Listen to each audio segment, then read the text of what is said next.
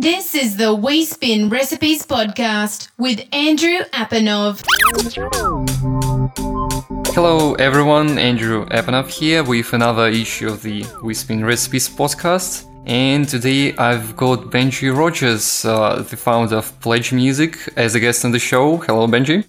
Hello, nice to be here. Uh, thank you for uh, being on this conversation. And how's everything on your end overall? Everything's going good. We're uh, we're in the, the home stretch for Thanksgiving in America, and then getting ready for Christmas. And uh, I intend to take at least a week to sleep because it's been quite a year. So uh, we're it's been an exciting, amazing, incredible, weird, wonderful year so far. So we're happy. Yeah, well, sounds good, and I, I yeah, I'm sure that you deserve it. Excellent. So, uh, do you mind uh, a couple words on, on just on Pledge Music, just so we start the conversation about your company? It's an exciting one, but I, I, I just have to start with the question that you ask, get asked the most, I assume, and uh, it's what your platform is, and uh, you can mention right away how it's different from existing solutions, for example, in the crowdfunding uh, sure. space. Sure. So basically, um, I founded the platform about six years ago. And the concept was that an artist, musician could go to their fans and say, be a part of the making of my album EP tour. And by being a part of it, you basically get to unlock access to a special part of the Pledge platform that has early mixes, demos, video blogs, kind of shares the process of that. And um, in the end, the artist, the fan gets the album first before anybody else. And we've also built some uh, syndication technology, which when an artist creates a piece of content through these updates, through what we call the Access Pass updates, those updates can syndicate out in preview form to the not only the artist's Facebook and Twitter, but also to the fans' Facebook and Twitter. So to put it simply, each fan beacons out every piece of the release that the artist does without having to push a button. So it's quite powerful in terms of its social implications and really from being a um, you know a platform to you know basically create albums it's now actually become a community of some of the highest spending super fans in the world all of whom you know basically come to watch musical creations come into being as opposed to just a, you know a place where you can say please give us x amount of dollars and then we'll go make something this is really a pre-ordering marketing platform that uh, you know from uh, early on we were kind of categorized as a Kickstarter for music or Indiegogo for music. We never really viewed ourselves that way. We, we really viewed ourselves as a as a window into the creative process for fans and as a way to you know get their albums out in the coolest possible way to artists. So mm-hmm, yeah, mm-hmm. super fan platform, cool syndication technology, way to pre-order albums. That's kind of how I view us. Sounds, or EP, yeah, sounds sounds good. And uh, is there a way to offer some other incentives and uh, rewards to fans who pledge? Yeah, they aren't. The, I, I guess if you were to put it, because you know, so most crowdfunding platforms have rewards that you would, you know, basically, you know, donate towards. Pledge is very different. People are pre-ordering an album. People are pre-ordering a vinyl, signed vinyl, test pressing, poster. They're actually buying physical goods before they've been created. So you're not donating, you're not, you know, the reward, if there is any, is access to this very cool, you know, part of uh, the updates. So, for example, you know, some of our artists, uh, you know, one of ours, uh, Mike Doughty, for example, the guy from Soul Coughing, he wanted to basically bring his fans along as he made this new album. He was working with a, a great producer called Good Goose, who was doing, you know, some pretty, you know, bass heavy tracks. So they decided to make 45 RPM, 33 and uh, sorry, 12 inch vinyl in order to really kind of you know get the best that the album could. So yeah, you're buying physical and tangible products quite often, and the average fan spends 61 US dollars per transaction. So they want a signed handwritten lyric sheet if you're a singer songwriter. They want, you know, early versions of mixes. They want test pressings. They want artwork. They want white labels. All the stuff that normally is uh, is kind of cast aside or put away. So yeah, it's been a pretty amazing um, experience, and watching artists weave their creative web through our platform has been pretty cool to watch.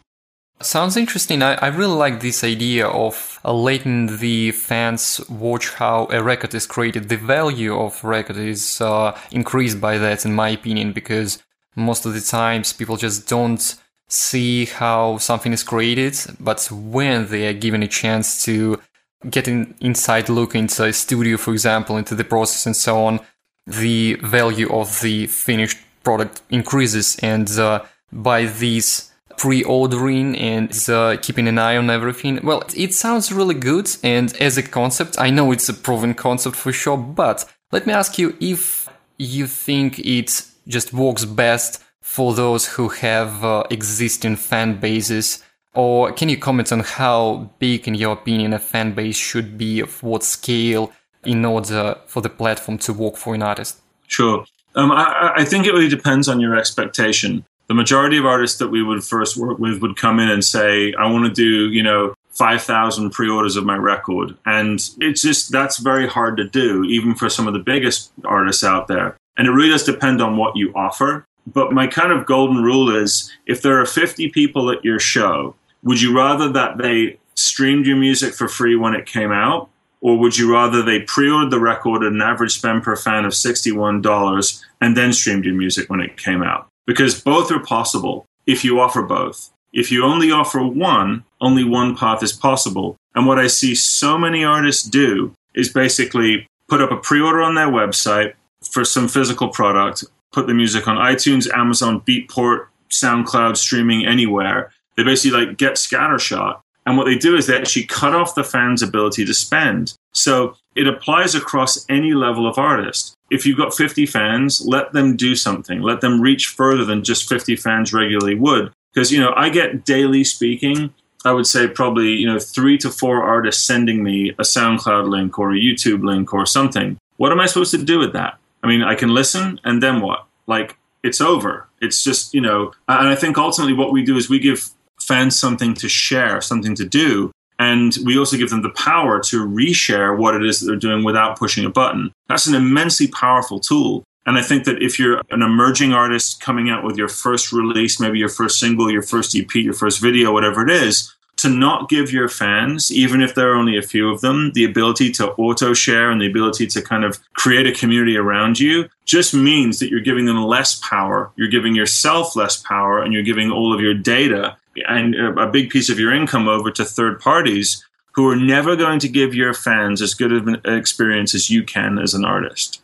So let me rephrase you uh, just to, to make sure that I got it right. So basically, we we have a small audience, for example, for for for an artist who who's got uh, an EP coming out in a month, and uh, that artist can put a pre-order on the website, and no matter where the pre-order will be, probably the X amounts of fans, of super fans, will make this pre-order. For example, like 10 people will do it. If it's uh, on iTunes, they will spend their 10 bucks and uh, it will be pretty boring. But if you give them the opportunity to spend more, they will happily, most of them, spend Correct. more.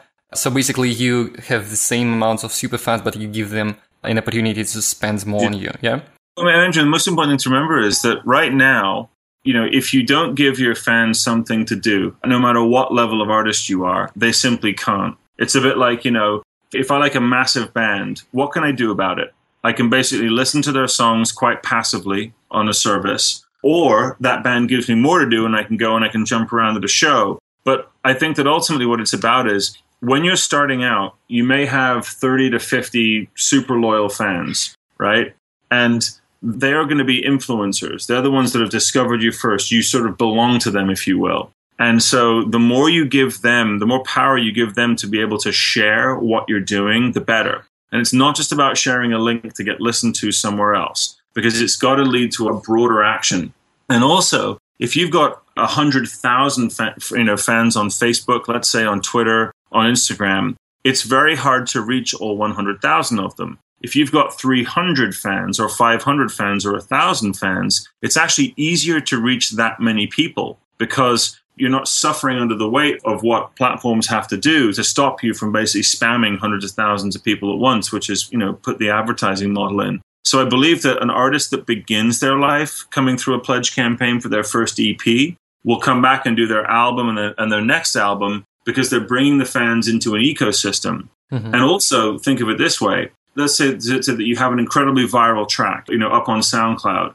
How do you recontact those people again to sell them some vinyl, to sell them something else? You're giving platforms nine times out of ten data, which they can then recontact your fans, but you have a harder time doing. And particularly iTunes, Amazon, Spotify, etc. There's basically it's out there. You're watching people experience it. They're giving Spotify and all these other companies money, but you and they're giving you money, sure, but you're not getting the uh, data on the super fans. So I think what any artist beginning their journey now has to understand is they have to think a bit like a tech company. Each super fan that you can recontact is your nest egg. That is your future. That is your reach. These are the people that will, these are your influencers. And the more of them you have available to you to recontact, the better.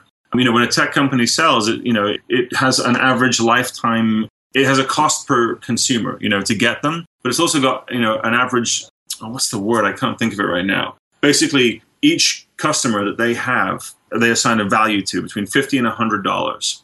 And so artists need to think along that same way. If you can email 100 people who will represent $50 to you or $100 a year, that's a really decent business when you get to 10,000 people or 20,000 people. And each artist needs to remember that they've got to think slightly like someone would about the data because it's going to become one of the most important things in the future.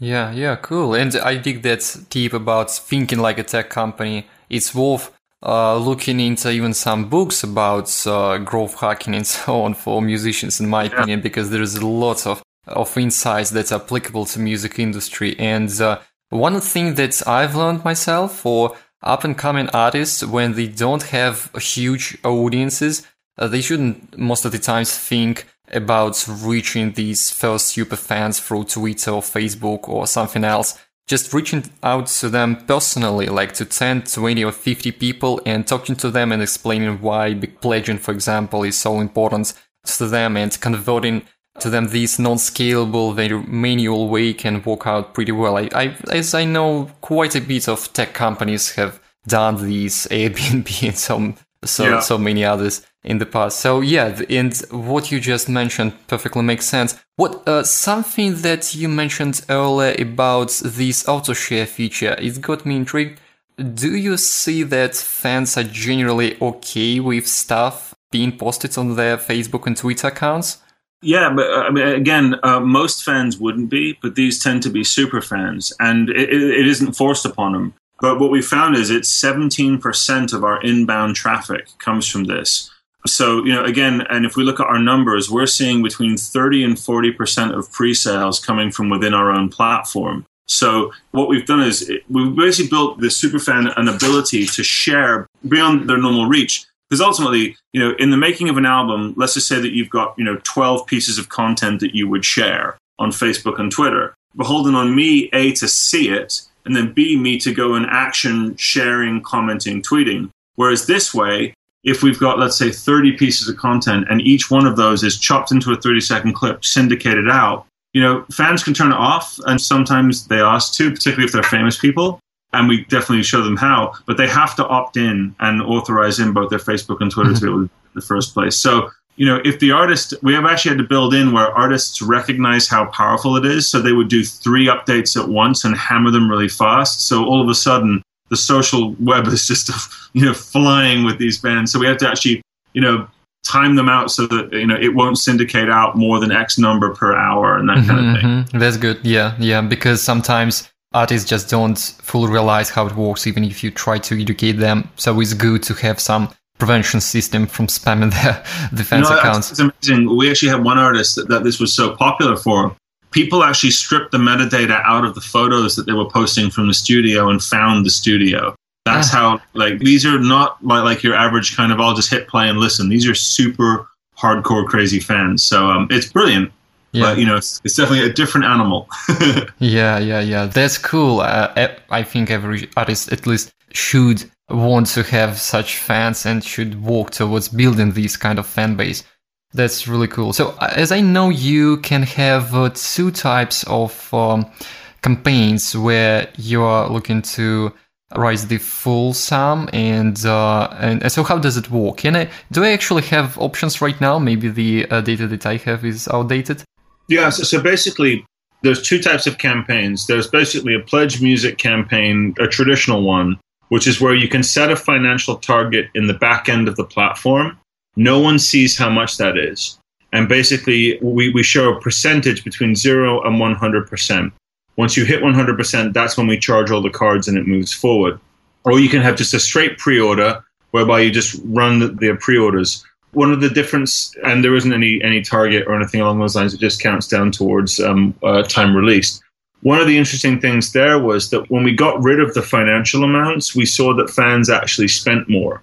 And also, a bunch of the artists we wanted to work with wouldn't didn't feel comfortable showing their finances publicly because they felt it, it you know it diminished you know their brand and their worth because even though they felt or they may have felt that they were worth more to show that you know oh our band just raised five thousand dollars for an EP uh, a lot of them that was not acceptable to so that's the reason that we changed um, the ways of doing it also another thing I should mention our campaigns are much longer so instead of having, you know, you've got 30 days to hit 30 grand, then an album gets made, quite often our campaigns can be six months, nine months, a year long. And what we've seen is that there are waves. When the campaign launches, it has a big spike and it kind of levels off while the album's being made, and then it kind of ramps up towards the end. So it's really about playing with the timing. And if you add the financial piece, even if you don't need to, those campaigns tend to outperform regular pre-order campaigns because you've got more drivers. You've got a driver of time to goal, you've got driver of post goal, you've got driver of percentage to reach goal, and that's where it gets really interesting. Even artists that don't need the money sometimes still use it because it is a, a, more powerful tool. Fans, you know, so, so what they'll do is they'll say, at 25%, we're going to release a video. At 50%, mm-hmm. we're going to release a new song. That kind of thing is uh, that they use that as a driver, even though the underpinning underneath it is actually financial. Mm-hmm, mm-hmm. Cool. And I've read that you have a very high campaign success rate, especially compared to crowdfunding websites. Is it the case? Yep. It's um. We have two levels. We've got uh, bands that, that sign up for the platform, which we call our, our, our organic signups, and that success rate's eighty one percent. And for bands that we go and find, that we go A and R and we bring them into the platform, it's about eighty eight point nine percent, eighty eight point one percent, I think it is, as of today. So yeah, I mean, basically, we also have, have a, a, full service team here who help get proposals written, who help get campaigns created. Um, we also uh, know all about price points. We also have manufacturing and fulfillment if it's wanted. It's really become like a full service operation if that's desired but we also work with artists that are signed to labels and on and on. So it's not like um, it's a very high touch platform. And the reason for that is is that we know our, we our campaign team know more about how to run these campaigns than could possibly be put into videos and blogs. And I think that part of our you know appeal is is that we help artists get through these very difficult things as opposed to just making it you know like sign up here and go do it. So it's it's, mm-hmm. it's an exciting opportunity. Cool. Benji, so do you mind uh, sharing some cool case studies? Something interesting, maybe something recent, or just that's some highlights of recent months? Oh yeah, sure. I mean, you know, so one of the most exciting campaigns we did recently was with the band Weezer. That was our first campaign with a major label with Universal, and that was very cool watching Rivers and the guys get involved in you know kind of the release of the album. And uh, we hadn't really had a, an artist of that caliber kind of hit the platform before with the way major behind it. So that was definitely really cool. One of my favorite campaigns we just did was um, for the Frankie Goes to Hollywood box set, whereby it was the their labels uh, ZTT Records was reissuing Welcome to the Pleasure Dome on four disc vinyl, and they were offering things like test pressings, cassettes. Album artwork proofs, and they even did um, an album listening session to the record in SARM West Studios, where it was recorded with Trevor Horn, the producer. So again, as a music fan, that kind of stuff just really ticks my boxes. Um, we also worked with the Flaming Lips just recently, and oh. so we had a video with them and Miley Cyrus. That was uh, and Moby. That was super interesting. And uh, I think also, you know, things like um, we worked with the band Buzzcocks, and I got a signed handwritten lyric sheet from Pete Shelley. I uh, got to watch them make the album. What was great about that campaign actually was is they really used. Uh, we, we have within our system a survey functionality so you can upload songs and, and, fans can vote for which ones they want. You can upload different artwork and they can say which one you know they prefer. Like it's pretty well built out system. So the Buzzcocks really used that well. They were like, you know, what color vinyl do you want? That kind of thing. And fans could vote for that. So I think giving fans that type of control, whenever artists use that, that's very cool. And then of course, you know, we've got, you know, Smashing Pumpkins on the homepage right now, and that's pretty cool. So, you know. Yeah. Yeah. As I said, it's been a crazy, crazy year. Crazy yeah. Yeah. It's and yeah, it's it's really exciting. So going back to running these, uh the campaigns, I've got a couple more questions if you don't mind. Uh just to provide some practical tips to those who got interested in the platform and trying it out. So, what type of content would you recommend uh, preparing, or just keeping in mind that if I launch uh, the campaign, then I will need to create these types of content? Maybe you've seen that video reports uh, work particularly well, or just photos or text. Or how should an artist be prepared besides the musical material? For sure. So ultimately, what you need to start off with is an intro video. And the intro video basically says, be a part of the making of this album, and you will unlock access to some really cool stuff. And then basically, when you create those updates, it really wants to be a little raw and rough to me. Some of my favorite updates that I've ever seen are when an artist is like, you know, um, I remember one artist w- was cutting their album and they were doing mixes down to quarter inch tape. And so you can see them, you know, like they've gone from 24 track down to quarter inch. And there's this great moment where the engineer says, uh, the, the artist is looking and he goes, check it out. He's like, shit's going to tape. This is awesome. And the engineer goes, yeah, but the problem is we're about to run out of tape. And then literally as he says it, he goes, and the tape runs off. And he mm-hmm. says, oh, man, I'm really sorry. The album you're about to make no longer gets to get made because we've run out of tape. So just making jokes about it or like watching the artist like rehearse harmonies or like, you know, get drum sounds or, or whatever it is, is really a cool way to do it. We built an iPhone app, which means that you can literally create them from the iPhone. And what I personally like and what I think fans really appreciate is, you know, they're used to getting really polished, high quality stuff from labels and from, you know, like it's all done. What they love is watching the little things that happen, you know, the chaos in the studio, the, um, oh shit, my hard drive just melted. You know, the stuff that just happens when you're making music is really exciting to them. And what artists have to remember is that not everyone knows how to do what they do. And so people who don't know that are fascinated by it. And so you just have to share that little piece of excitement, interest. You know, what to an artist can be quite boring, to a fan is incredibly exciting because not everyone follows their dreams. And artists tend to do that. So, you know, the little things that you might throw away as an artist are everything to a fan. And so, yes, yeah, so, so, just sharing bits of the process, you know, uh, sharing how you wrote the song, why you wrote it, um, you know, what went into it, sharing pieces of stems. Those types of things are really exciting for fans. And artists just tend to forget that, you know, fans don't just want the end result. They love watching the journey as well. And it can be as exciting for them as it can be for the artist.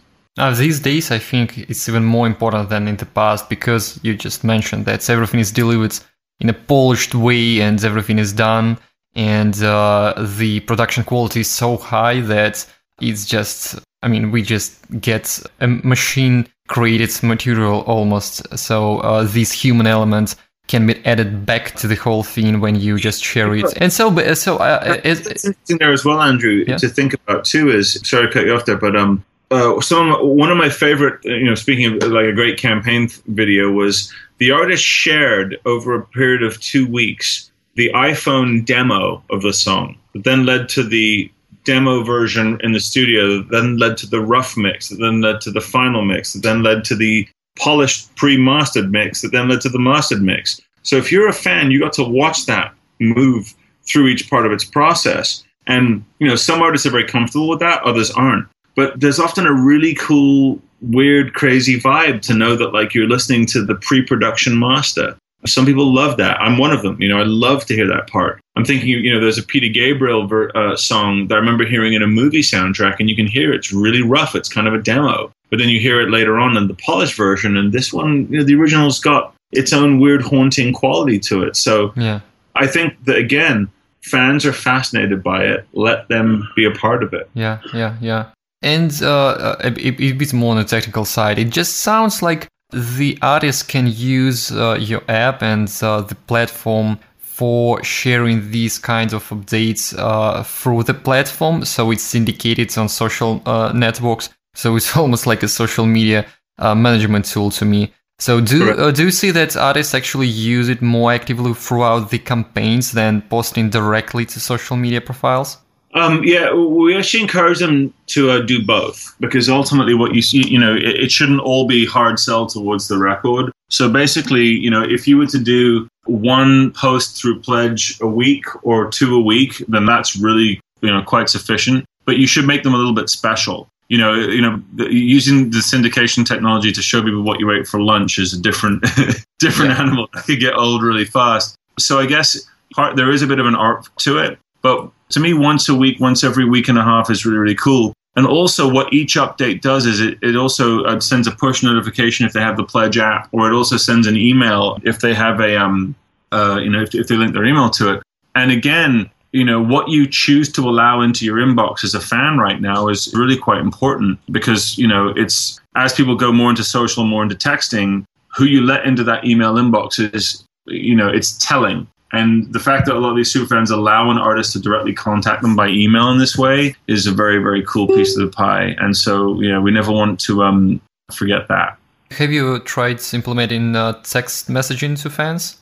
Uh, we actually don't need to with our system because basically, in order to get into it, they're all thing in with email, Facebook, Twitter, etc. So that's been enough for us. And I think that ultimately, too, a lot of fans in some of our research feel a little bit too much overreach if we use texting as well. Yeah, I so. agree. I agree. Yeah, I was just curious to hear your inputs. That perfectly makes sense, especially with push notifications. If an app is installed, it's more than enough. Okay, great. So I think there is there has been lots of interesting insights, and uh, for an artist listening to this show who wants to try it out, and uh, maybe there is uh, a single or an album in the works so if uh, someone considers using the platform uh, for that release, so what are the next steps? Yeah, so basically, um, sign up on the platform, and one of our team will come on in and, and assist, or else um, they can tweet us. You know, pledge music at pledge music or at Benji K Rogers is me. Yeah, just just get in touch. We're all friendly. We're fun. That's good and so important these days, especially. So I'm linking to your website, of course, and to your social media profiles and so on in the show notes. I really appreciate everything that you've shared. Uh, looking forward to keeping an eye on the new developments. I see that Pledge Music appears in the news and the music tech blogs more and more often uh, recently, which is cool. So uh, keep up the great work and thanks a lot for the interview. Will do. Thank you very much. You have been listening to the We Spin Recipes podcast. Learn how we can help you improve your music career at WeSpin12.com. WeSpin12.